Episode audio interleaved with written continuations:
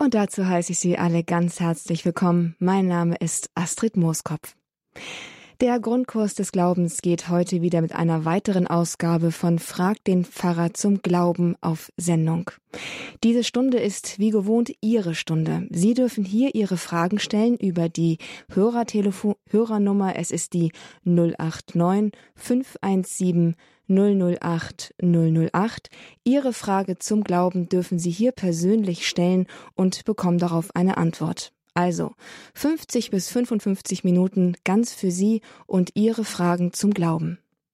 Und jetzt fragen Sie sich, wenn Sie noch nie dabei gewesen sind, an wen stelle ich diese Fragen eigentlich? An die Moderatorin? Nein, natürlich nicht. Wir haben hier unseren Experten in Glaubensfragen. Es ist Pfarrer Peter van Briel. Er, er ist uns aus dem Bistum Münster in Hopsten-Hallwerde zugeschaltet. Grüß Gott, Pfarrer van Briel. Grüß Gott, guten Tag zusammen.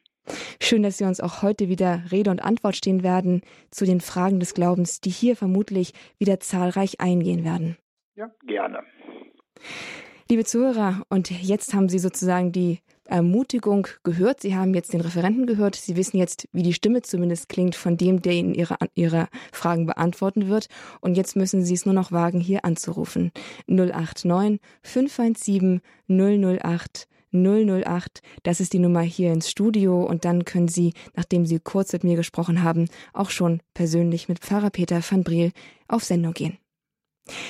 Beginnen wir jetzt zum Einstieg aber wie gewohnt mit einer Frage, die ich Ihnen stellen werde, Herr Pfarrer, damit die Hörer auch eine Gelegenheit haben, hier überhaupt anzurufen. Und zwar die Frage, die sich hier in der Redaktion die in der Redaktion gestellt worden ist, die, die Sie bitte beantworten sollen, ist die Frage nach dem Unterschied zwischen Buße und Opfer. Wir sind jetzt gerade in der Fastenzeit und da stellt sich vielleicht mancher die Frage, naja, was ist eigentlich, was ist es eigentlich, wenn ich Buße tue, wenn ich ein Opfer bringe? Ist das das Gleiche und was ist das Wesen, der wesenhafte Kern dieser beiden Dinge oder der einen Sache, je nachdem, was Sie bezeichnen? Mhm. Gerne, das ist eine schöne Frage, weil sie nämlich nochmal Gelegenheit gibt, den Begriff Opfer so ein bisschen zu beleuchten, denn wir reden ja auch in der, äh, von von der Messe als ein Opfer und haben dann immer so was äh, ganz Schreckliches und Unangenehmes vor Augen. Ähm, Opfer ist äh, erst einmal etwas Schönes. Ich gebe mich hin oder ich gebe etwas von mir oder ich gebe auch ein Ding ähm, aus Liebe, aus Freude daran. Äh, das ist ein Opfer. Immer. Ähm, auch wenn wir es vielleicht manchmal gar nicht so nennen würden und vor allem gar nicht so empfinden, weil wir es als schön empfinden, jemandem Zeit zu schenken, äh, für jemanden ein äh, Geschenk zu basteln. Ähm, immer dann, wenn ich äh, etwas gebe von mir jemand anderem, dann ist es ein Opfer.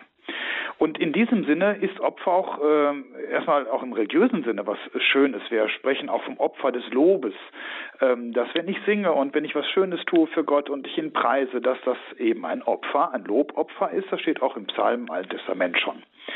Und wir dürfen das genauso schön sehen, die Hingabe Jesu an den Vater in der Dreifaltigkeit. Das ist der höchste Ausdruck von Liebe und äh, von Freude und von äh, Vertrauen, weil ich weiß, ich bin, wenn ich mich hingebe, nicht verloren, sondern der, der mich liebt, der äh, nimmt mich hin und belässt mich auch in meinem Sein. Das Problem ist, ähm, wenn das Ganze jetzt unter äh, Bedingungen geschieht, die nicht mehr gut sind, also, ich schenke ähm, meiner äh, meinem Ehepartner, meiner Frau, äh, alles Mögliche. Ähm, jetzt ist es aber so, dass es schwierig wird zwischen uns oder es äh, gibt äh, Situationen, in denen äh, von außen Gefahr droht und so weiter. Und dann kann das Opfer, das ich meiner Frau eigentlich gerne gebe, plötzlich bedeuten, äh, dass es mir schwerfällt, dass äh, ich ein Risiko eingehen muss, dass ich mich vielleicht selbst opfern muss für sie. Das werde ich eigentlich immer gerne tun, aber unter diesen Umständen, wenn es plötzlich nicht mehr so äh, schön einfach alles ist, dann kann es dramatisch werden. Und äh, das haben wir dann leider meistens vor Augen, wenn wir vom Opfer sprechen. Und das Opfer, also die Hingabe Jesu an den Vater, ist eigentlich nichts anderes als das Opfer am Kreuz. Aber das geschieht jetzt unter der Voraussetzung der Sünde, der Gottesferne, der Menschen, die sich gegen Gott wehren oder gegen äh, jemanden, der behauptet, selbst Gott zu sein. Und plötzlich wird das alles ganz dramatisch und führt zum eigentlich schrecklichsten Verbrechen, das wir in der Weltgeschichte kennen, nämlich der Kreuzigung Jesu. Aber eigentlich ist es immer das Gleiche. Äh, der tiefste Kern auch des Kreuzesopfers und auch des Opfers im Gottesdienst ist schön. Es ist Hingabe, Liebe, Vertrauen. Ich gebe mich jemandem hin, von dem ich weiß, dort bin ich geborgen. Buße ist jetzt eigentlich auch das gleiche wie ein Opfer, äh, aber immer unter der Voraussetzung, dass vorher schon etwas nicht in Ordnung gewesen ist. Also die Schönheit ist immer schon gebrochen bei der Buße. Das lateinische Wort dafür, Penitentia, heißt eigentlich die Strafe oder sagen wir mal die Konsequenz dessen, was vorher nicht in Ordnung gewesen ist. Wenn ich in die falsche Richtung gegangen bin und ich stelle fest, ich muss jetzt wieder zurück, dann ist das anstrengend, dann ist das schwer, leidvoll. Wenn ich rausgeschwommen bin, ich muss zurückschwemmen, dann kommt es an äh, meine äh, Grenzen des Vermögens, ich das überhaupt noch kann. Und das ist alles nicht so einfach, aber das ist nicht, weil mir das jemand auferlegt, sondern das liegt im Wesen der Sünde, im Wesen des Irrtums und des in eine falsche Richtung gehen. Ähm, und das ist dann meistens schwer. Eine Buße für meine Sünden aufzunehmen, kann mich auch an meine Grenzen führen. Aber jetzt kommt auch wieder das andere, das Schöne an der Buße. Wenn ich nämlich vorher gebeichtet habe, dann ist die Buße eigentlich nicht mehr, dass ich alles, was ich getan habe, wieder rückgängig und das Leid, das ich verursacht habe, jetzt auch selbst ertragen muss, sondern wenn ich gebeichtet habe, dann macht das Jesus schon, beziehungsweise hat es schon gemacht durch sein äh, Sterben und Leiden am Kreuz dann ist die Buße nach der Beichte eigentlich wieder schön. Dann kann ich sagen, so, wir haben uns gestritten, wir haben uns nicht verstanden, jetzt haben wir uns versöhnt. Was machen wir jetzt Schönes gemeinsam? Also mit Menschen, mit dem ich mich gestritten habe, kann ich sagen, komm, wir gehen ins Kino oder wir gehen Pizza essen oder sowas. Das kann man mit Gott natürlich jetzt auch, aber äh, mit Gott etwas machen, äh, was schön ist, nach der Beichte als Zeichen der wiederhergestellten Beziehung, ist dann meistens ein Gebet, oder äh, eine schöne Handlung, die auch eine religiöse Komponente hat. Und in diesem Sinne, eine Buße nach der Beichte ist dann wieder frei von jedem Leid und eigentlich nur noch schön. Also das Opfer ist, gehört also in dem Sinne in die Fastenzeit, die Buße gehört nach die Beichte. Oh, das würde ich so nicht sagen. Opfer ist eigentlich alles, was mit Liebe zu tun hat. Ähm, speziell für die Fastenzeit würde ich eher von äh, Verzicht und Fasten sprechen. Äh, das hat natürlich äh, was damit zu tun, dass ich für meine Sünden in die falsche Richtung, die ich gegangen bin und wo ich mich dann auch selbst in eine falsche Richtung entwickelt habe, mich wieder zurückentwickeln will. Und das kostet manchmal auch Kraft. Aber wenn ich spezielle Sünden habe, die ich gebeichtet habe, dann sprechen wir eher von der Buße. Herr Pfarrer, und mal ganz konkret, was haben denn Sie sich für die Fastenzeit vorgenommen und haben Sie sich was vorgenommen? Ja, also erstmal äh, grundsätzlich, das gehört bei mir sozusagen zum Standard dazu, ist wirklich weniger essen bis zu an bestimmten Tagen auch gar nichts essen, äh, kein Luxus. Ich versuche immer meine ganzen Kühlschränke und äh, Tiefkühlschränke und vor allem auch die Süßigkeiten-Schublade komplett vorher leer zu machen, damit nichts mehr ist. Aber das ist äh, für mich mehr so ein, ein, ein Grund, äh, Grundeinstellung. Ähm, das ist ja nicht mal unbedingt sonderlich religiös, sondern das, was dann dazu kommt, ist, ich möchte jetzt wieder intensiver beten. Ich möchte mir für mein priesterliches Gebet, also das Stundengebet, mehr Zeit lassen. Äh, nicht mal eben so schnell zwischendurch, sondern wirklich sagen, also ich setze mich jetzt auch mit Gott in Verbindung, öfter mal in die Kirche gehen. Und dann gibt es ein paar Dinge, äh, die mehr so mitmenschlichen sind, wo ich als Pfarrer sage, da habe ich meinen Dienst ein, ein bisschen in die falsche Richtung äh, die Akzente gesetzt. Den Menschen oder die Menschengruppe möchte ich wieder mehr in den Blick nehmen. da gibt es dann also äh, auch da noch Dinge, die ich mir vornehme, ähm, will ich jetzt noch nicht so groß sagen, was ich mir vorgenommen habe. Nachher klappt es nicht und dann sagt sich meine Gemeinde, was hat er da wieder versprochen? Ähm, aber ich habe mir was für meine Gemeinde, ich habe mir was für mein persönliches Gebet und ich habe mir auch in diesem Sinne äh, einen Fastenvorsatz gemacht. Dann wollen wir auch gar nicht weiter in Sie dringen. Vielleicht verraten Sie uns dann am Ende der Fastenzeit, was Sie sich vorgenommen haben. Im Nachhinein ist es immer einfacher, ja. Wunderbar, ich werde es nicht vergessen. Herr Pfarrer, vielen Dank für die Beantwortung dieser allgemeinen und auch der konkreten persönlichen Frage. Herzlichen Dank. Eine erste Hörerin hat uns erreicht. Sie ruft an und es ist Frau Irene Alsvater. Grüß Gott, Frau Alsvater. Wie ist Ihre Frage? Grüß Gott, Herr Pfarrer. Grüß Gott. Also, ich bin meines Erachtens eine gläubige, 40 Jahre lang verheiratete Ehefrau, so, und habe einen guten Mann, der fünf Jahre berentet ist und wir kooperieren Corona-mäßig jetzt schon seit der zweiten, erste Phase, zweite Phase. Unsere Situation ist, dass wir eine 31 Jahre alte äh, Handicap-Tochter haben, die allerdings schon mit äh, 28 glücklicherweise für sich, glücklicherweise, ähm, sich selbstständig äh, praktisch äh, äh, umgezogen ist, gemacht hat. Aber das dauerte jetzt, bis sie äh, letzten Monat 31 war. So, ich sehe sie natürlich jetzt in Corona so gut wie gar nicht. Mein Mann sieht sie so gut wie gar nicht. Ich kann mit ihr telefonieren oder wir beide können mit ihr telefonieren.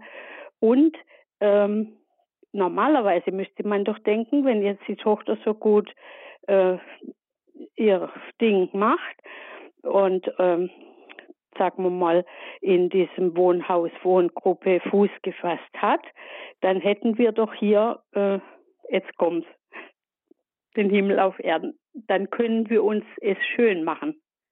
Könnten wir uns, äh, machen wir uns es mhm. nicht schön in dem Fall.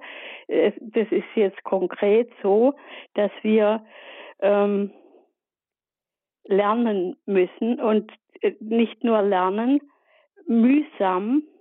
Jetzt kommen wir zum Eingemachten, nämlich dieses mit dem Opfer und Opfer. Äh, ich versuche es schon mit Opfer, war auch bei dem indischen ähm, Pater und er sagte dann letztens nicht, schon länger her, aber ich weiß noch, was er gesagt hat, äh, ich möchte doch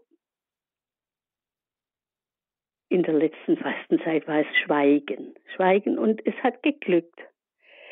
Und ich weiß auch, ich krieg geholfen, kann Ihnen sagen, war phasenweise im hiesigen Chor, Kirchenchor.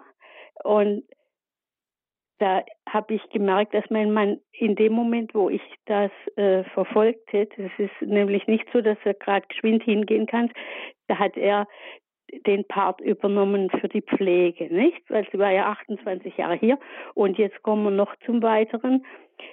Ähm, sie ist sowohl viel von meinem Mann, viel, aber noch viel mehr von mir. Die hat immer schon abends sich hingelegt, die Hände gefaltet und äh, auf, trotz ihrer geistigen Behinderung äh, hat sie das drin. So. Und neulich, ich höre morgens schon Radio Horeb, all dieweil ja um sechs ich dann Radio äh, Rosenkranz mit bete. So, und dann kommt mein Mann um sieben und sagt dann also, jetzt kannst du ins Kloster. Ach, jetzt bist du schon Novizin oder so. Aber das nenne ich jetzt, sie sind doch von Münster, Freuzeln. Und äh, also da komme ich jetzt nicht so immer klar äh, mit ihm. Er natürlich auch nicht mit mir, weil er ist ja 45 Jahre auf Arbeit gewesen und konnte mit den Männern oder mit Frau Sekretärin und alles, konnte er kommunizieren. Und mit mir, da gibt es mega viele Missverständnisse. Er moniert, dass ich nicht äh, so korrekt bin wie er. Aber jetzt äh, ist nach wie vor noch mein Problem. Ich bin in der Büßerrolle, so sehe ich mich. Und denke dann, versuche es in, als Liebesopfer um. So. Mhm. Ähm, ja, ich höre da verschiedene Dinge raus. Einmal, ähm, wenn man, ähm, ob jetzt ein behindertes Kind oder ähm, gesunde Kinder zu Hause hatte, die äh, aus dem Haus gehen, ist es immer ein Loslassen und damit auch ein Hingeben. Und wir haben davon gesprochen, das kann auch ein Opfer sein. Das bedeutet einmal das Vertrauen haben, dass auch andere Menschen, aber eben auch Gott, dann immer bei diesen Menschen auch dabei sein werden, auch wenn ich jetzt äh, ihnen äh, vertrauensvoll in andere Hände geben muss. Ähm, das ist aber gleichzeitig auch etwas Schönes und auch etwas äh, sehr Verdienstvolles, äh, denn äh, man gibt diese Menschen aus der eigenen Verantwortung ähm, auch ab in äh, die Verantwortung des Menschen selber, in die Eigenverantwortung oder eben auch für andere. Man gibt eben Leben in die Welt. Ne? Das äh, gehört mit dazu. Das fällt manchmal nicht einfach. Ähm, ist aber letztlich auch eine gute Sache. Das stärkt letztlich auch das Vertrauen in einen, das Vertrauen in Gott und auch in die Güte anderer Menschen und in den, den wir da jetzt abgeben, dass er das auch schon irgendwie auf die Reihe kriegt. Danach ähm, ist ein anderes Thema, was ich so ein bisschen rausgehört habe, äh, wenn die Kinder aus dem Haus sind, dass man sagt, so, und jetzt können wir es uns ja gut gehen lassen, ne? jetzt äh, können wir eigentlich schon das Paradies auf Erden haben. Ähm, Natürlich, wir können uns das immer wieder mal gut gehen lassen. Äh, nicht, dass wir sagen, so wir müssen eine Lebensleistung vollbringen und jetzt erst, sondern wir sollen das das ganze Leben versuchen, immer wieder auch zu genießen, Gutes zu tun, uns auch manchmal anzustrengen, aber uns auch zu freuen an dem, was ist. Ähm, das fällt dann manchmal schwer, wenn man sagt, so, und jetzt müssten wir uns doch eigentlich gut gehen lassen. Ähm, weil hier auf Erden äh, ist dieses vollkommene Glück eigentlich noch nicht da wir können es immer wieder so ein kleines bisschen, ähm, äh, so ein Vorgeschmack haben wir dann vom Glück, das uns geschenkt worden ist. Aber dann kommen andere Dinge, dann kommen vielleicht Missverständnisse zwischen Ihnen und Ihrem Mann und dann ist das Glück doch gar nicht so perfekt. Also es gibt immer wieder neue Herausforderungen, das neue Wachsen jetzt in Ihren äh, Beziehungen zu, äh, zwischen äh, Ihnen und Ihrem Mann und dann vielleicht neue Herausforderungen, indem andere Menschen mit äh, Sorgen und Nöte zu Ihnen kommen richtig so die äh, äh, Beine von sich strecken und sagen, so, jetzt, äh, jetzt können wir es genießen, das ist uns für den Himmel verheißen. Und das wird dann aber auch kommen. Danke für diese sehr persönliche Frage an Frau Alsvater. Herzlichen Dank. Und wir gehen jetzt auch dann auch weiter zu einer weiteren Hörerin, die uns aus Dürrenberg erreicht hat. Frau Schenke, ich grüße Sie. Wie ist Ihre Frage an den Pfarrer? Ich habe Schwierigkeiten mit dem großen Schuldbekenntnis. Jeden Tag bei der Komplet und oft bei der Messe wird's mhm. gebetet. Mhm. Und da heißt es Böses getan. Ich möchte ehrlich sein. Und da habe ich einfach Schwierigkeiten mit. Mhm. Ja, ähm, wir haben manchmal schon eher das Gefühl, dass die Sünde eher daran besteht, dass wir einfach nicht aufgepasst haben, ne? dass wir äh, entweder äh, Dinge nicht so gut konnten äh, oder uns selbst nicht so im Griff gehabt haben, aber so richtig so böse geplant und äh, dass wir sagen, also ich habe da jetzt eine Tat und äh, die setze ich um, das kommt uns wahrscheinlich äh, eher fremd vor. Gehe ich mal von aus. Obwohl es das vielleicht auch immer wieder kommt, dass ich sage, das zahle ich dem jetzt heim. Deswegen haben wir meistens dieses wirklich böse Tun nicht so vor Augen. Deswegen ist das äh, Glauben, äh, das Schuldbekenntnis ja auch, ich habe Gutes unterlassen und Böses getan. Bei dem einen ist es vielleicht eher das Unterlassen, bei dem anderen ist es eher das Tun ähm, in Gedanken, Worten und Werken. Also auch in Gedanken kann man das manchmal tun. Da haben wir noch nicht das Gefühl, wirklich was Böses getan zu haben, aber wir können ja auch aktiv Gedanken hegen. Äh, und das ist auch schon etwas, was wir aktiv tun. Ich möchte aber trotzdem ein bisschen die Lanze brechen für dieses äh, Schuldbekenntnis, denn ähm, der Anteil äh, unseres Willens an der Sünde ist nie bei Null. Denn dann wären wir frei von jeder Sünde. Und dann bräuchten wir gar keine Erlösung. Und dann könnten wir Jesus sagen, ja, ist nett, dass du für mich gestorben bist, wäre aber nicht nötig gewesen, ich bin ja gar kein Sünder. Sondern irgendwo steckt immer ein Wille dahinter, wo ich sage, nee, das mache ich jetzt nicht. Und das sehe ich jetzt auch nicht ein. Ähm, das ist vielleicht nicht, dass wir wirklich Böses wollen, aber das, was geschieht, haben wir doch auch gewollt, äh, selbst dann, wenn wir im Nachhinein erkennen, äh, das war jetzt vielleicht doch nicht gut. Also, die großen Mörder, Verbrecher und Folterer sind wir nicht, äh, aber in jeder Sünde steckt auch immer etwas aktiv gewolltes Böses. Und dass wir uns das eingestehen, ist die Voraussetzung dafür, dass wir sagen, äh, umso größer ist die Liebe Gottes, umso mehr bin ich froh, dass es einen Erlöser gibt, umso schöner ist es, dass Gott mich trotzdem liebt. Also die, bei der Sünde darf es nicht stehen bleiben, bei diesem Erschrecken über die Sünde, sondern immer, dass wir daran denken und äh, ich weiß, dass mein Erlöser lebt und äh, dass er mich aus dieser Schuld befreit. Ja, das ist mir alles klar. Ich bin eine Pfarrhaushälterin, bin jetzt mhm. 85 und äh, bin hier alleine und äh, mache so viel am Tage, was ganz schön schwer ist und für andere noch und so weiter. Und dann kommt immer dieses Böse getan. Also es ist mir nicht einfach. Hm, dann nehmen Sie es lieber bei ja, Guten Unterlassen und finden sich da wieder. Ja, ja, ist gut. Mhm. Und auch dafür einen herzlichen Dank für diese Frage, denn die Frage nach der Sünde ist schon eine Frage, die gerade den Menschen von heute sehr beschäftigt, wo doch auch die, naja, der Zweifel aufkommt, ob wir wirklich die Verantwortung für unsere Sünden tragen, für das, was wir tun, ob nicht da eigentlich immer die, immer die gute Absicht eigentlich hintersteht. Aber das haben Sie gerade sehr schön beantwortet. Danke, Herr Pfarrer, dafür. Eine weitere Hörerin hat uns jetzt erreicht aus Würzburg. Es ist Schwester Gerda Schmidt. Hallo, Frau, hallo Schwester, Schwester Schmidt, Schwester Gerda, ja, wie sagt man? Ich bin da, ja. Also, in ihrer letzten Sendung hatte die vorletzte Hörerin zu ihrem Rosenkranz eine Frage. Mhm. Und zwar sagt sie, sie hat viermal an ihrem Rosenkranz zehn Perlen und einmal dreizehn Perlen. Und damit weiß sie praktisch nichts anzufangen. Mhm. Sie erwähnte dazu den heiligen Benedikt oder Benediktus mit, also es war noch ein Fragezeichen. Es wurde dann auch um Hörermeinungen gebeten. Mhm. Und ich kann dazu nur äußern, was mir von meiner Mutter noch aus meiner Kindheit in Erinnerung ist. Sie betete in ihrem Abendgebet zum Beispiel oder unter anderem einen Text, den sie stets mit Inbrunst betete. Es war ja vieles religiös gedeutet. Und das Gebet hieß, ich lieg in meinem Bette. Mein Bett, das hat vier Ecken.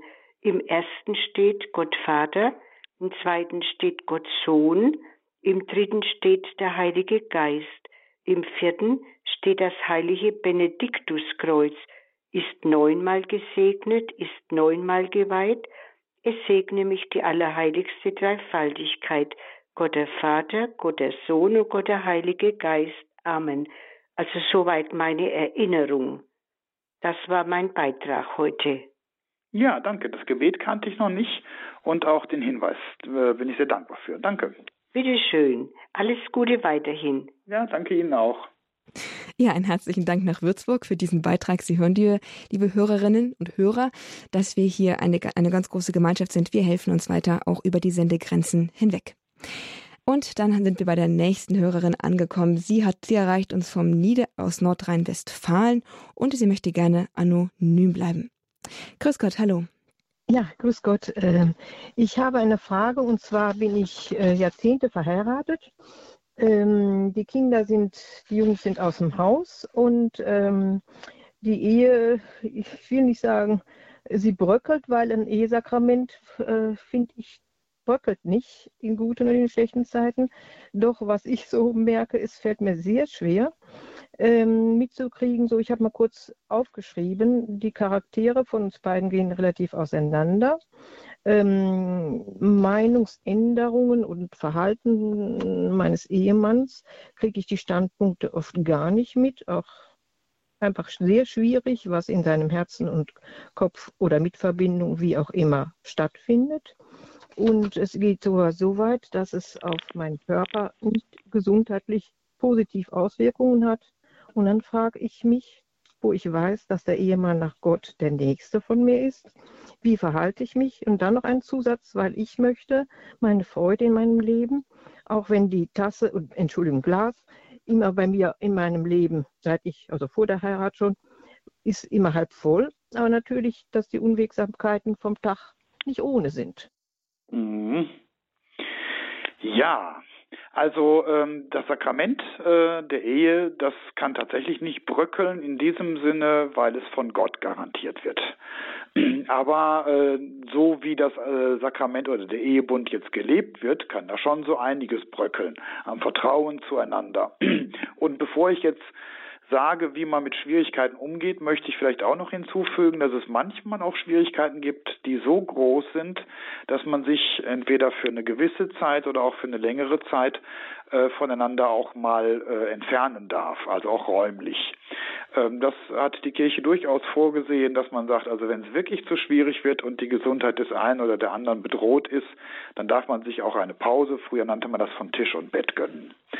Aber bevor es dazu kommt, sollte man äh, versuchen, alle Schwierigkeiten ähm, auch positiv zu sehen, in dem Sinne, in dem die Schwierigkeiten des einen Ehepartners ja beim anderen auch eine Antwort ähm, erfordern. Und diese Antwort kann bedeuten, dass er entweder zu einer größeren Heiligkeit wächst. Also wenn ihr Mann, sagen wir mal, verschlossen ist und man nicht wirklich erkennen kann, was er denkt, dann kann die große Heiligkeit darin liegen, eben nach Zeichen, ähm, nach Spuren, nach Indizien zu finden. Vielleicht sowas wie eine Seelenschau zu entwickeln und zu sagen, also ich verstehe meinen Mann auch wortlos oder auch zeichenlos. Das kann eine Herausforderung sein und man wächst. Und man wächst dann irgendwann in dieser Gabe dem Mann gegenüber und hat eine Gabe, die man auch anderen Menschen gegenüber hat.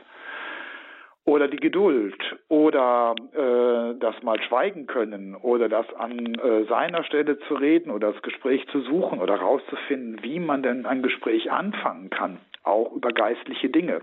Wenn man darin wächst, dann ist das eine Gabe, die man auch anderen zugutekommen lassen kann. Ich gebe zu, wie gesagt, nicht alle Schwierigkeiten lassen sich lösen. Manchmal ist man selber überfordert. Es gibt Grenzen, aber äh, es gibt eben auch die Möglichkeit, die gerade die Herausforderungen einer Ehe, nicht nur die schönen Seiten, die gibt's auch und die tun einem auch gut, aber auch die Herausforderungen äh, als eine Gelegenheit zum Wachsen, auch in der Heiligkeit, in der, äh, in der eigenen Charakterstärke und der Menschlichkeit zu sehen und zu deuten. Da braucht man manchmal vielleicht auch eine gute Freundin, die einem da Tipps gibt. Äh, das muss nicht unbedingt der äh, äh, geistliche Begleiter oder ein Priester im Beichtgespräch sein. Da sind manchmal die besten Freundinnen oder vielleicht sogar mal hier die ein oder andere Nachbarin gar nicht so schlecht, die einem sagt, probier's doch mal so oder versuch's doch mal in diese Richtung oder ich habe das ähnliche Problem auf diese andere Art und Weise gelöst. Mhm. Ganz herzlich danke. Es sind viele Gedanken, Anhaltspunkte und auch zum Teil auch sehr gut nachvollziehbar, die ich auch schon gedacht habe und zum Teil probiert habe. Und insofern ganz herzlich danke. Es bestärkt mich, dass es, wie Sie sagen, vielseitig ist und auch mit der Bearbeitung vielseitig und intensiv und langwierig. Ja, bitte, gern geschehen. Freut mich. Ja, vielen Dank. Ein Dank für diese Frage. Hier wird es richtig persönlich und das können Sie sich auch einfach als Ermutigung nehmen, liebe Hörerinnen und Hörer, selbst auch anzurufen. Ihre Frage zum Glauben ist hier in dieser Sendung eine Bereicherung für uns alle und deshalb trauen Sie sich anzurufen unter der 089 517 008 008. Unser Experte in Glaubensfragen, Pfarrer Peter van Briel, er beantwortet hier Ihre Fragen und hilft weiter mit Anregungen, Tipps oder einfach auch mit klaren Antworten, wenn es um Fragen der Glaubenslehre geht. Eine Hörerin hat uns jetzt anonym erreicht und sie möchte gerne noch eine Ergänzung loswerden zum Thema Sünde, das wir hier auch schon hatten. Äh, ja, äh, grüß Gott. Ich habe zu der vorvorletzten Hörerin mit dem Glaubensbekenntnis, also ich kann das nur bejahen. Wir haben so viele Sünden in Gedanken. Also das ist total angebracht jetzt für mich, ja. Also da hätte ich überhaupt jetzt kein Bedenken, äh, weil in Gedanken gehen die Sünden einfach an. Ne? Das möchte ich eigentlich ergänzend dazu sagen. Hm. Ja, dann darf ich da vielleicht nochmal hinzufügen. Dann ähm, habe ich gerade schon so erwähnt, dass in Gedanken äh, viele Sünden geschehen, aber wir müssen ein bisschen vorsichtig sein, ähm, weil manche Gedanken kommen einfach. Das sind Regungen, die auftauchen. Ne? Also man ist einfach plötzlich sauer ne? und man wünscht dem anderen vielleicht ganz äh, schreckliche Dinge. Deswegen ist man im Herzen noch kein Mörder, sondern erst dann, wenn man in diese Gedanken einwilligt, das geschieht aber ziemlich oft, das muss man sich selbst auch eingestehen, oder vielleicht sogar hervorruft und sagt, jetzt will ich mir nochmal ausmalen, wie ich mich rächen könnte. Genau. In dem Augenblick sind das aktive Gedanken und aktive Gedanken gehören mit zur Sünde. Und wenn wir sie äh, einfach so als, ja, das machen wir so nebenbei, ist ja nicht so schlimm, ist ja nicht so wichtig, dann werden diese Dinge aus dem Inneren auch irgendwann äh, äußerlich spürbar werden und zu ganz handfesten Sünden werden können. Genau, ja, und das ist im Tag öfters. Also man soll es nicht unterschätzen. Ne? Es ist mhm. wirklich oft, oder der steht nur für den anderen so ein ja, böses Wort einfach so denkt oder sagt, es kommt einfach. Ne? Und äh, ja, also das ist, äh, ich sehe das schon, dass wir also da sündige Menschen sind. Weil manche sagen, Menschen sagen, heute gehen sie dazu, sie haben keine Sünde. hat mein Vater gesagt, okay, zünd ich gleiche Kerze an, sprich sie heilig. Ne? Mhm, ja. Das muss man, ja, es ist wirklich wahr. Man äh, bedenkt es gar nicht, was man für Sünden, dass man Dach doch macht. Einige, ne? Ja. Gut, okay, das war's auch schon. Nur mal für die Rückmeldung. Dankeschön. Ja, ich danke auch. Ich möchte vielleicht ja, wiederhören kurz einen Bogen schlagen zu der äh, Hörerin mit der Ehe. Also ich weiß von äh, einem Ehepaar, das sich an einem bestimmten Tag sagt und jetzt erzählen wir uns gegenseitig, wo wir einfach nur im Inneren sauer auf dem anderen gewesen sind und was ich Böses getan, äh, gedacht, nur gedacht habe. Ähm, dass man sich dieses gegenseitig erzählt, äh, auch wenn man sagt, das, das war nur so ein Gedanke, ne? das stärkt das Vertrauen zwischen den Eheleuten, weil die jetzt auch voneinander wissen, was sie denken und wenn irgendjemand erzählt, dein Mann oder deine Frau hat so und so getan, dass man sagt, das kann ich mir nicht vorstellen, wir erzählen uns auch diese Dinge. Ähm, und das schärft ein letztlich auch das Gespür dafür, dass eigentlich alles, was äh, letztlich zwischen den Menschen steht, immer im Inneren anfängt. Und es schärft letztlich auch ähm, die Gewissenserforschung für jede Beichte. Einen herzlichen Dank dafür, für diese Beantwortung der Frage. Hier geht es gerade richtig zur Sache in, in, bei Ehe und Sünde. Sie dürfen hier Ihre Fragen stellen zum Glauben, liebe Hörerinnen und Hörer, nicht nur zum Thema Ehe, nicht nur zum Thema Sünde, wenn auch, aber wenn Sie eine Frage haben, die auch andere Themen des Glaubens betrifft, können Sie hier anrufen und sie loswerden. 089 517 008 008. Sie haben eingeschaltet beim Grundkurs des Glaubens bei Radio Horeb. Ich bin Astrid Mooskopf und hier im Studio zu Gast sozusagen über Telefon ist Pfarrer Peter van Briel. Er beantwortet Ihre Fragen zum Glauben. Eine Anruferin hat es, hat sich den Aufruf zu Herzen genommen, hier angerufen. Sie erreicht uns aus Tauberbischofsheim. Frau Henneberger. Hallo, grüß Gott. Ja, grüß Gott miteinander. Ich habe da wirklich eine ganz andere Frage zum anderen Thema. Also, und zwar, äh, was mir immer wieder durch den Kopf geht und was ich nicht so richtig zusammenkriege, ist auf der einen Seite äh, die Herz-Jesu-Verehrung und zwar im Zusammenhang mit dem geöffneten Herzen Jesu. Und äh, auf der einen Seite ist doch, wenn ich nicht falsch informiert bin, äh, relativ wissenschaftlich erwiesen, dass der äh, Seitenstich Jesu in die rechte Seite gemacht wurde, sieht man auch auf vielen äh, Gemälden und auch auf den meisten Jesusdarstellungen so. Aber dann wird wieder vom, das Herz Jesu wurde für uns geöffnet. Das kriege ich irgendwie und das Herz liegt ja auf der linken Seite. Kriege ich irgendwie nicht zusammen. Mhm. Haben Sie da eine plausible Erklärung dafür? Äh, ja, also ähm, ich glaube, die Herz-Jesu-Verehrung äh, mit der bildlichen Darstellung des Herzens, was man dann äußerlich sehen kann, und der, äh, dem äh, Erzählen von dem geöffneten Herzen Jesu, das ist äh, bildlich gemeint. Zwar nicht in dem Sinne, in dem jetzt das Kreuzesgeschehen geleuchtet wird, aber wenn wir zum Beispiel jetzt uns äh, die vom Turiner Grabtuch her die Darstellung und so weiter äh, oder äh, was wir dort äh, über das tatsächliche Geschehen am Kreuz sagen können, ist es vermutlich gar nicht das Herz selber, das verletzt wurde, sondern eher eine Ansammlung von Blut und Wasser, die sich in der Nähe des Herzens äh, angesammelt hat. Aber ich kenne mich da auch nicht so gut aus. Also mal angenommen, wir stellen fest, der Stich ging gar nicht ins Herz, sondern nur äh, in äh, einen Bereich davor, ist die Herz-Jesu-Verehrung davon nicht betroffen. Denn es äh, hat schon einen Lanzenstich gegeben und äh, sein Herz hat für uns bis zum Schluss geschlagen und ist dann am äh, Kreuz auch für uns äh, in den Tod gegangen. Und der Gedanke der Jesu-Verehrung hängt jetzt nicht davon ab, äh, wohin die Lanze jetzt wirklich getroffen und gezielt hat, sondern da ist der Gedanke, es gibt dieses innerste Liebesgeschehen zwischen Gott Vater und dem Sohn und dieses äh, herzlichste Geschehen ist jetzt geöffnet für uns durch die Sakramente, deswegen sprechen wir auch vom Blut und Wasser. Das ist ein Bild auch für die Sakramente, die aus diesem innersten Geschehen, und da müssen wir es jetzt nicht zu biologisch sehen, äh, in die Kirche fließen und uns mit hineinnehmen in dieses Herzensgeschehen.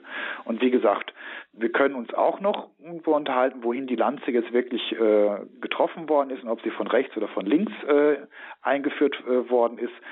Aber das ist, glaube ich, für die Herz-Jesu-Verehrung nicht entscheidend. Okay. Dann danke ich Ihnen schön für diese ja. äh, Erklärung. Bitte, bitte. Schönen Tag noch miteinander.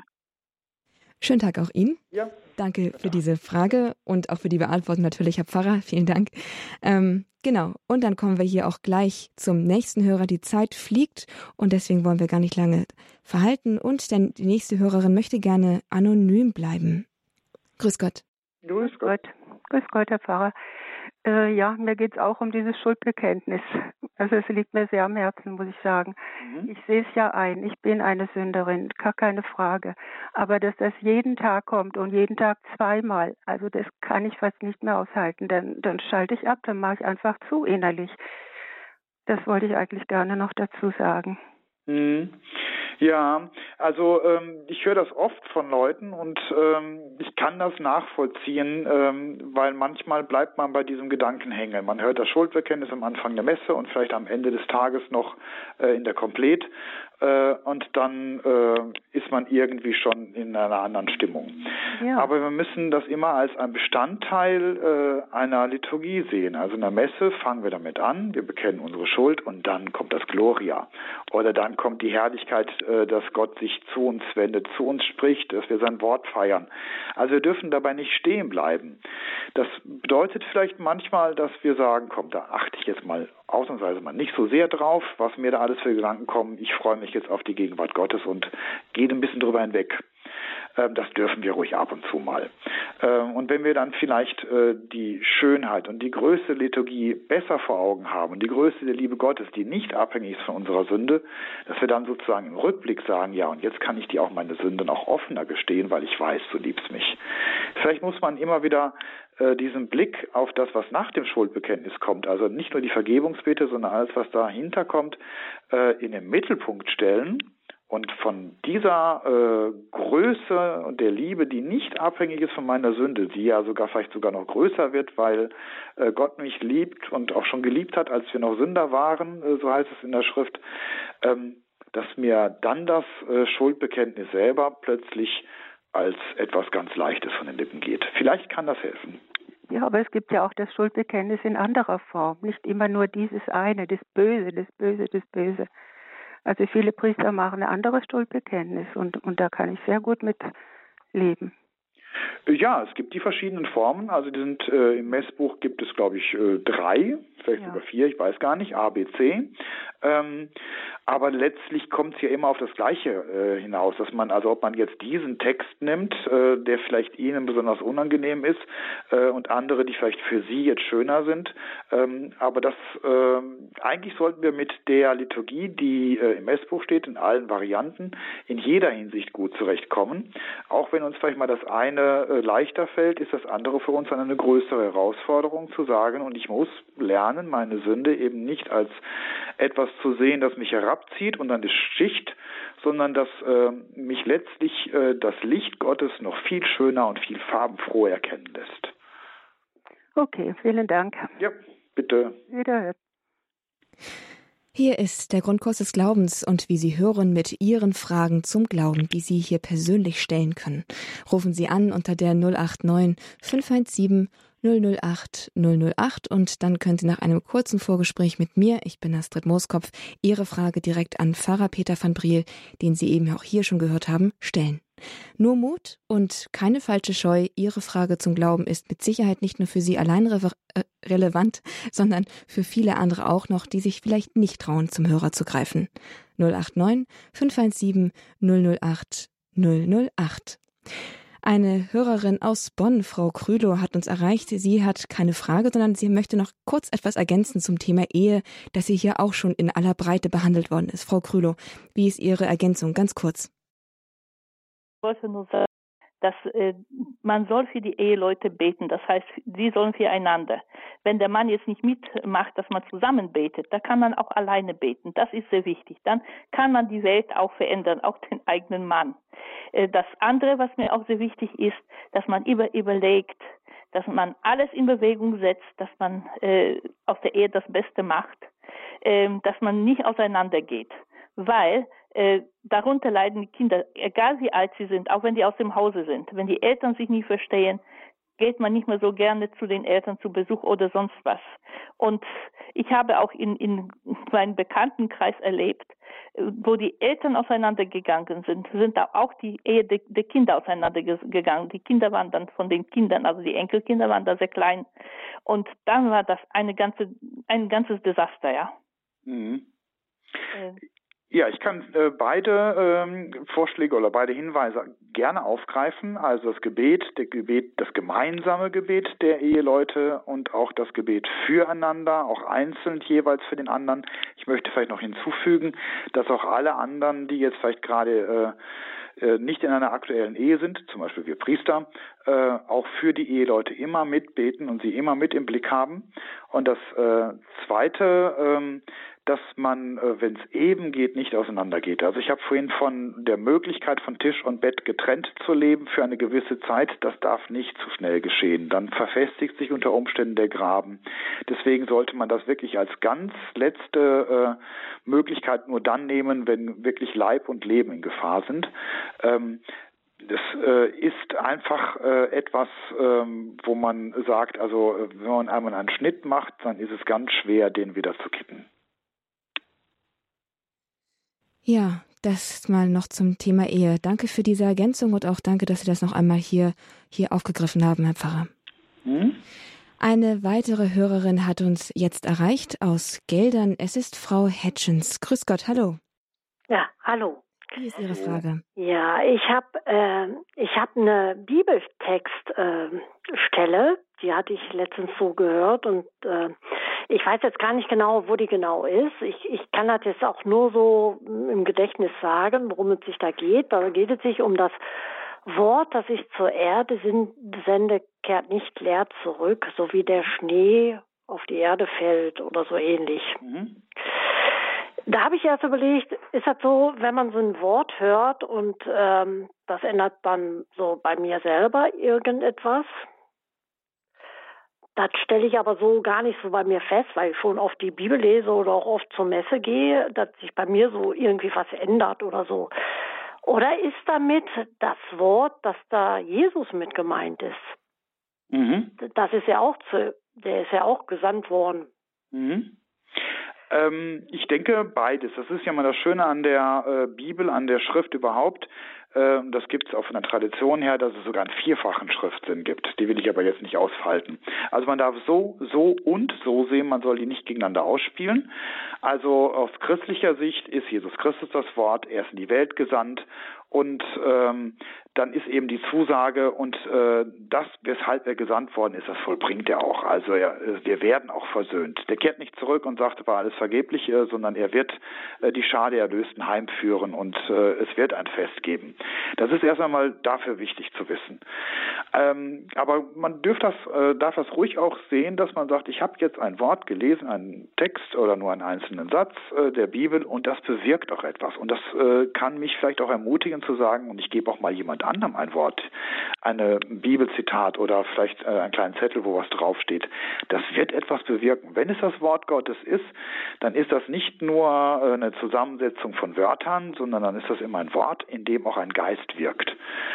Und wenn wir sagen, gut, ich habe da jetzt was gehört und ich stelle jetzt nicht fest, dass es sich bei mir irgendwas äh, ändert, ähm, das heißt nicht viel. Manchmal äh, geschieht äh, vieles und das Wirken des Heiligen Geistes unter dem Radar meines eigenen Bewusstseins. Und es ändert sich in mir etwas und es reift etwas in mir und plötzlich äh, bin ich ein Stückchen heiliger und ich weiß gar nicht weshalb. Das ist das Wort, das wirkt. Ah, gut. Ja, schön zu hören. Ja, Vielen Dank. Auf Wiedersehen. Auf Wiedersehen. Heiligkeit im Handumdrehen und ohne, dass, ohne dass man es gemerkt hat. Wer träumt nicht davon? Danke für diese Frage. Und wir gehen hier jetzt weiter zu Frau Nagel. Sie ruft uns an aus dem Schwarzwald mit einer Frage zu Mose und den 40 Jahren in der Wüste. Hallo, Frau Nagel. Hallo, ja. Ja, ich möchte es gern wissen. Ich kann, ich kann mir das gar nicht, warum das sein muss, dass Moses 40 Jahre unterwegs war. Und wie man sich das vorstellen muss, das kann ich mir gar nicht vorstellen. Ähm, ja, also ähm, dass etwas sein muss, äh, ist immer schwer zu sagen, weil das klingt so, als wenn es einen logischen Grund dafür gibt.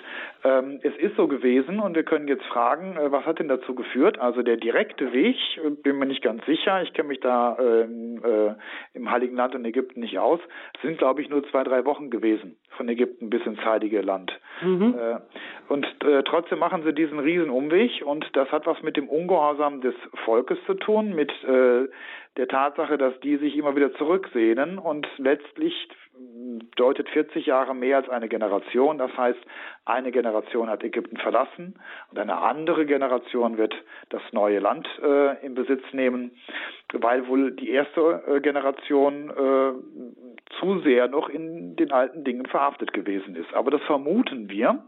Das ist eine Deutung der Schrift. Ähm, es mag auch andere Gründe geben. Manche sprechen auch davon, dass es sich daneben benommen hat und dass Gott gesagt hat, nee, jetzt ist Schluss, äh, jetzt schicke ich euch erstmal sozusagen in die Wüste mhm. und die nächste Generation darf dann zurückkommen.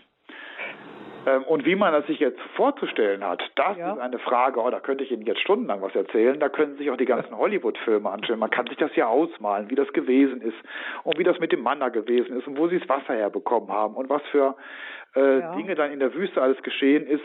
Ähm, die Frage, die überlasse ich Ihrer eigenen Fantasie oder sagen wir mal der eigenen Schriftbetrachtung. Ah, so. Ja, gut, ja, das reicht mir dann, danke. Gut, bitteschön, gern geschehen. Tschüss. Einen herzlichen Dank in den Schwarzwald und Hallo nach Bad Wildungen zu Frau Jennissen. Hallo, grüße Sie. Ja, ich grüße euch auch. Ähm, ich hätte eine Frage. Das göttliche Herz Jesu. Wird das erst, seitdem Maria Alacock den Herz Jesu gesehen hat, verehrt oder war das früher auch schon? Die erste Frage. Und dann zweitens, ähm, durch die, äh, äh, ich werde selbst die Häuser segnen, in denen das Bild meines heiligsten Herzen aufgestellt und verehrt wird. Eine der elf Verheißungen, die Jesus gesagt hat zu Maria Alacock. Mhm. Ähm, ja, ähm, ist das denn, ich habe es ja hier verehrt, also ist unser Haus gesegnet oder wie kann man das sehen? Ja, also erstmal zur ersten Frage, ich habe immer schon darauf gewartet, wann kommt eine Frage, wo ich sagen muss, tut mir leid, das weiß ich nicht. Also ähm, in diesem Fall kann ich sagen, also äh, die Herz-Jesu-Verehrung als offizielles äh, liturgisch und von der Kirche getragenes Fest und auch eben diesen Brauch des jetzt Jesu Freitags hat es vorher nicht gegeben. Das ist erst durch äh, die Visionen und äh, Schwester Maria äh, Alacock dann entstanden. Äh, ob es aber vorher schon äh, hier und dort in der Volksfrömmigkeit Herz Jesu Verehrung gegeben hat, vermute ich schon ähm, weil meistens ähm, Gott durch Visionen etwas äh, in das Leben der Kirche offiziell einführt, was vorher aber auch schon gewesen ist. Genauso wie bei Schwester Faustina dieses äh, der barmherzige Jesus, der ist ja nicht erst dann barmherzig geworden, als Schwester Faustina es gesehen hat. Aber ich kann nicht wirklich was sagen, ob es vorher schon eine Herz-Jesu-Verehrung gegeben hat. Da müsste man dann wirklich mal Liturgiewissenschaftler fragen. Und das zu den Verheißungen, also die Verheißungen, äh, die an bestimmte äh, äh, liturgischen Gegenstände, Gebete oder sonst was gebunden werden, die würde ich immer so ein bisschen relativ sehen. Das heißt, die Verheißungen sind nicht nur daran gebunden, sondern wenn ich ein Haus segne als Priester, der eingeladen worden ist, dann ist das Haus auch gesegnet und auch von Jesus selbst gesegnet. Ich segne ja nicht, sondern ich bringe den Segen Gottes. Ja. Aber äh, es ist gut zu wissen, und das darf ich Ihnen, glaube ich, auch zusagen, wenn Sie ein Jesu-Bild zu Hause haben und es dort verehren in einem gläubigen Haus, kehrt der Segen ein, auch wenn kein Priester es gesegnet hat oder von mir aus zusätzlich immer wieder. Da dürfen Sie ruhig darauf vertrauen. Also in diesem Fall die Frage beantworten, ja, Ihr Haus ist gesegnet. Ja, ist schön. Ich bedanke mich. Bitte, gern geschehen. Einen herzlichen Dank für diese Frage, die hier gestellt worden ist. Und wir gehen auch gleich weiter in der Herz-Jesu-Verehrung jetzt mit, bei, mit der nächsten Hörerin, die nämlich eine Ergänzung hat zu dem Thema. Mhm. Hallo, Frau Reichert-Schuberg. Ja, grüß Gott. Ich habe kurz was zu berichten. Und zwar war vor einigen Jahren in Augsburg eine Ausstellung bezüglich des Turiner Grabtuchs. Es war ungefähr da, wo das auch dann das Original in Turin ausgestellt worden ist zu dem Jubiläum. Und da war eine 3D-Rekonstruktion des Leichnams äh, aus dem, also aus dem Turiner Grabtuch hochgerechnet. Und als Kardiologin hat mich das natürlich interessiert, weil ich habe auch das Problem gehabt, Rechtsseite der Lanzenstich. Ja. Und dann bin ich hingegangen und da waren auch Lanzen ausgestellt, die zu der Zeit Jesu gebräuchlich waren. Also nicht die Lanze, die ihn durchbohrt hat, sondern halt allgemein. Und dann habe ich mal geguckt, wie lang ist die Lanze und wo ist der Einstich. Und meiner Ansicht nach hätte es durchaus sein können, dass das Herz Jesu getroffen worden ist, ja, weil das Herz sitzt ja praktisch nicht komplett links, sondern mehr oder weniger in der Mitte und zeigt dann nach links. Es gibt tropfenförmige Herzen, es gibt Herzen, die sehr breit sind, die, dass sie sogar fast randbildend sind, praktisch zur linken Seite und meistens sagt man so salopp gesagt, so Pi mal Daumen, dass die Herzspitze ungefähr unterhalb der linken Brustwarze ist. Ja. Also wenn es von rechts kommt und so lang ist wie die Landseite, es durchaus sein können, dass das Herz Jesu getroffen worden wäre. Also insofern glaube ich jetzt mittlerweile, dass tatsächlich das Herz Jesu getroffen worden ist, weil man weiß ja nicht, wie das Herz in diesem Zustand nach dieser Qual auch beieinander gewesen ist. Wollte ich bloß so äh, zur Ergänzung halt noch mitteilen.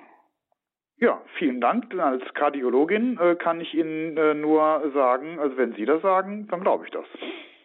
Hier trifft Experte auf Experte. Herzlichen Dank, Frau Carmen, Carmen Reichert-Schuberg, für diese Ergänzung zum Thema Herz-Jesu-Verehrung bzw.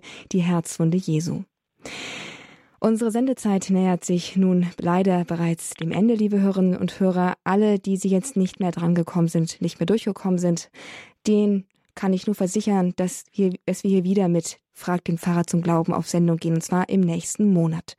Also Sie haben nichts verpasst. In dem Sinne, behalten Sie einfach die Frage im Gedächtnis und stellen Sie sie einfach beim nächsten Mal, wenn Pfarrer Peter van Briel hier bei uns auf Sendung geht und Ihre Fragen beantwortet. Aber ich habe mir noch eine Frage zum Abschluss aufgehoben, die nämlich ein wenig in die Fastenzeit beziehungsweise dann auch auf die Karwoche hinleiten könnte.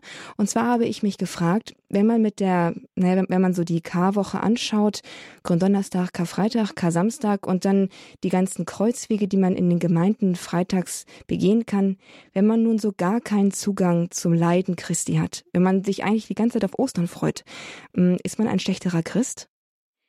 Nein. Also es ist so ähnlich, wie ich vorhin äh, der anderen Dame gesagt habe, man darf auch mal über Dinge hinweghören, die einem jetzt im Moment stören. Ähm, wir können gar nicht alles mit gleichem Aufmerksamkeit, mit gleicher Freude und gleichem Verständnis begegnen. Also was äh, verschiedene Gebete angeht, der eine ist vielleicht eher für die Heiligen von Maria oder der anderen Josef oder der Allerheiligsten Verehrung. Das können wir nicht alles mit gleichem Herzen und gleicher Intensität. Und man darf auch ganz vorsichtig ne, erst einmal sagen, okay, ich ertrage das dann und äh, ich bin eher der österliche Mensch.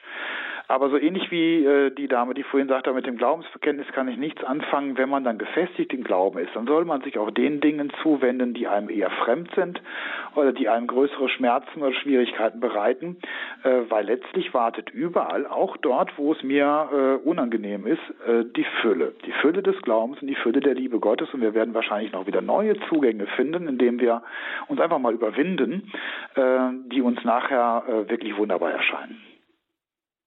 Ja, danke. Also einmal für diese Ermutigung und aber auch für den Hinweis, wie man damit umgehen könnte.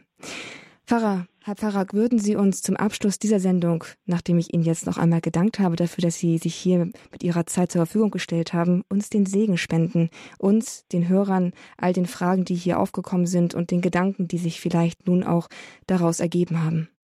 Der Herr sei mit euch. Und mit deinem Geiste so segne euch auf die Fürsprache der seligsten Jungfrau Maria, unserer guten Mutter im Himmel, auf die Fürsprache aller Engel und Heiligen, der allmächtige und gute Gott, der Vater, der Sohn und der Heilige Geist. Amen. Gelobt sei Jesus Christus. In Ewigkeit. Amen. Einen herzlichen Gruß nach Hobsten Hallwerde, an Pfarrer Peter van Briel und an Sie, liebe Hörerinnen und Hörer in ganz Deutschland. Schön, dass Sie mit dabei waren. Das war der Grundkurs des Glaubens. Ich bin Astrid Mooskopf und ich gebe jetzt wieder ab an meine Kollegin Claudia Kiesel, die Sie durch das weitere Programm des Tages begleiten wird. Um 15 Uhr geht es hier weiter mit dem Barmherzigkeitsrosenkranz zum Gedenken der Todesstunde unseres Herrn Jesus Christus. Alles Gute, auf Wiederhören und bis zum nächsten Mal. Ich bin Astrid Mooskopf.